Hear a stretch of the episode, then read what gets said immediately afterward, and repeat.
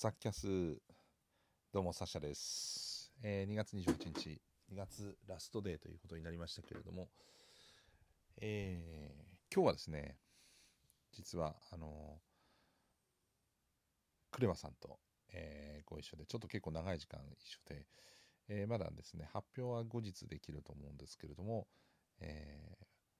クレマさんとはねあの年も一緒ということで、まあ、ずっとあの番組などでもご一緒させていただいたりイベントとかも本当にいろんな場所で、えー、 DAZN でも一緒にあの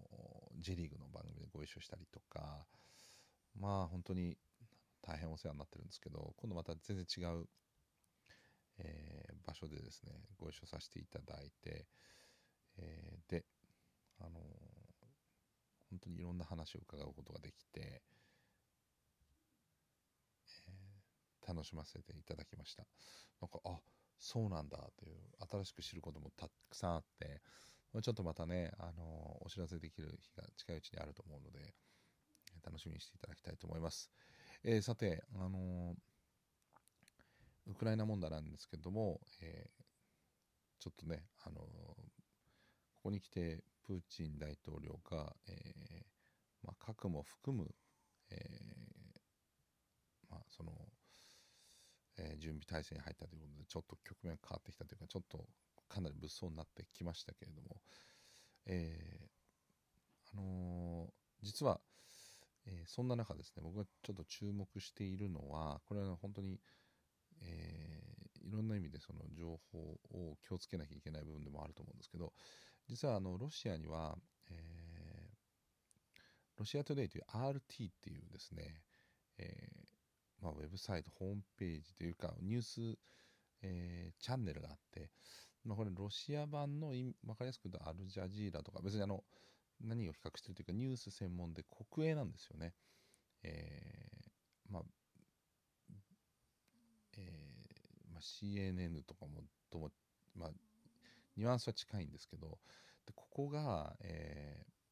ー、もともとですね、まあ、今もウェブ版で、えーずっとその YouTube などでも、えーずっとニュースを伝えているんですけれども、まああのここがですねあの2016年のアメリカ大統領選挙で、えートランプさんが大統領になった時にいろいろあのなんだろう情報を、えーまあ操作してるというかっていうふうにも結構認定されてたりとか、えーこの記者と称して諜報部員が入ってるんじゃないかとかいろいろなこと言われてるサイトでもあるんですけどというか、まあ、ニュースでもあるんですけどここ最近ここに来てフィンランドとかいろんな国がこの RT の、えー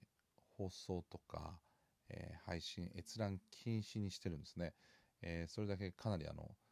えーロシアにまあ、あの寄った情報を、えー都合よく出してるんじゃないかという、まあ、そういう、えー位置づけというかそういう判断なんですけど、まあ、そこを見るとですね今どう伝えてるかというと例えば今時点で、まあ、CNN はですねあのロシアとウクライナの、えー会談が続く中でも、えー戦いが、えー激化してるっていうのが、まあ、CNN の今トップニュースなんですけれどもね、まあ、それに、えーの下にライブアップデートがあって今ウェブサイト見てるんですけど、えーアメリカがですねあのロシアの中央銀行を、えードルでの取引の対象から外したということですね。その一方、えーゼレンスキーウクライナ大統領は、えーまあの話し合いの中で、えーロシア兵のさらなるあの即座の、え撤退を求めたみたいなことになってて、えその中でホワイトハウスがあのロシアのですね、えその、核も含めですね、あのアラート、えー警告に対して反応してるとかっていうようなこうニュースの伝え方になってるんですけど、えーでまあその下に、えー意見記事として、えープーチン大統領は、えーまあ、本人が想像していたよりも、まああのかなり、えー強い抵抗を、えーウクライナの内側からも外側からも、え浴びているというようなことですね。はい。えー、そんな中ですね、じゃあその RT が今何伝えてるかというと、実はですね、RT のトップは、ロシアが30カ国以上の、えー、飛行機の、えー、まあ、あのなんだろう、えっ、ー、と、上空の、あの侵入権をカットしたみたいなことなんですね。つまり、あの西側では、えっと、ロシア機の乗り入れというのは EU ではほとんど今もう、えっと、禁止になって民間のアエロフロートとかだと思うんですけどその民間の、えー、旅客機ですら今 EU に、ー、着陸できないとかっていう入国ができないというような状況が続いてるんですけど、まあ、逆にロシアはロシア上空の、えー、飛行などを30カ国以上に対して禁止しているという全く逆の伝え方をしているんですね。えーその他ですね、まあ、ロシアが、えー、核、えー、兵器も含む、えー、そのせ、えーと、戦闘兵器の、アラート、えー、を入れあの認めたということとかですね、えー、あとは、えー、割とねそういう全然違う伝え方をしてるんですよね。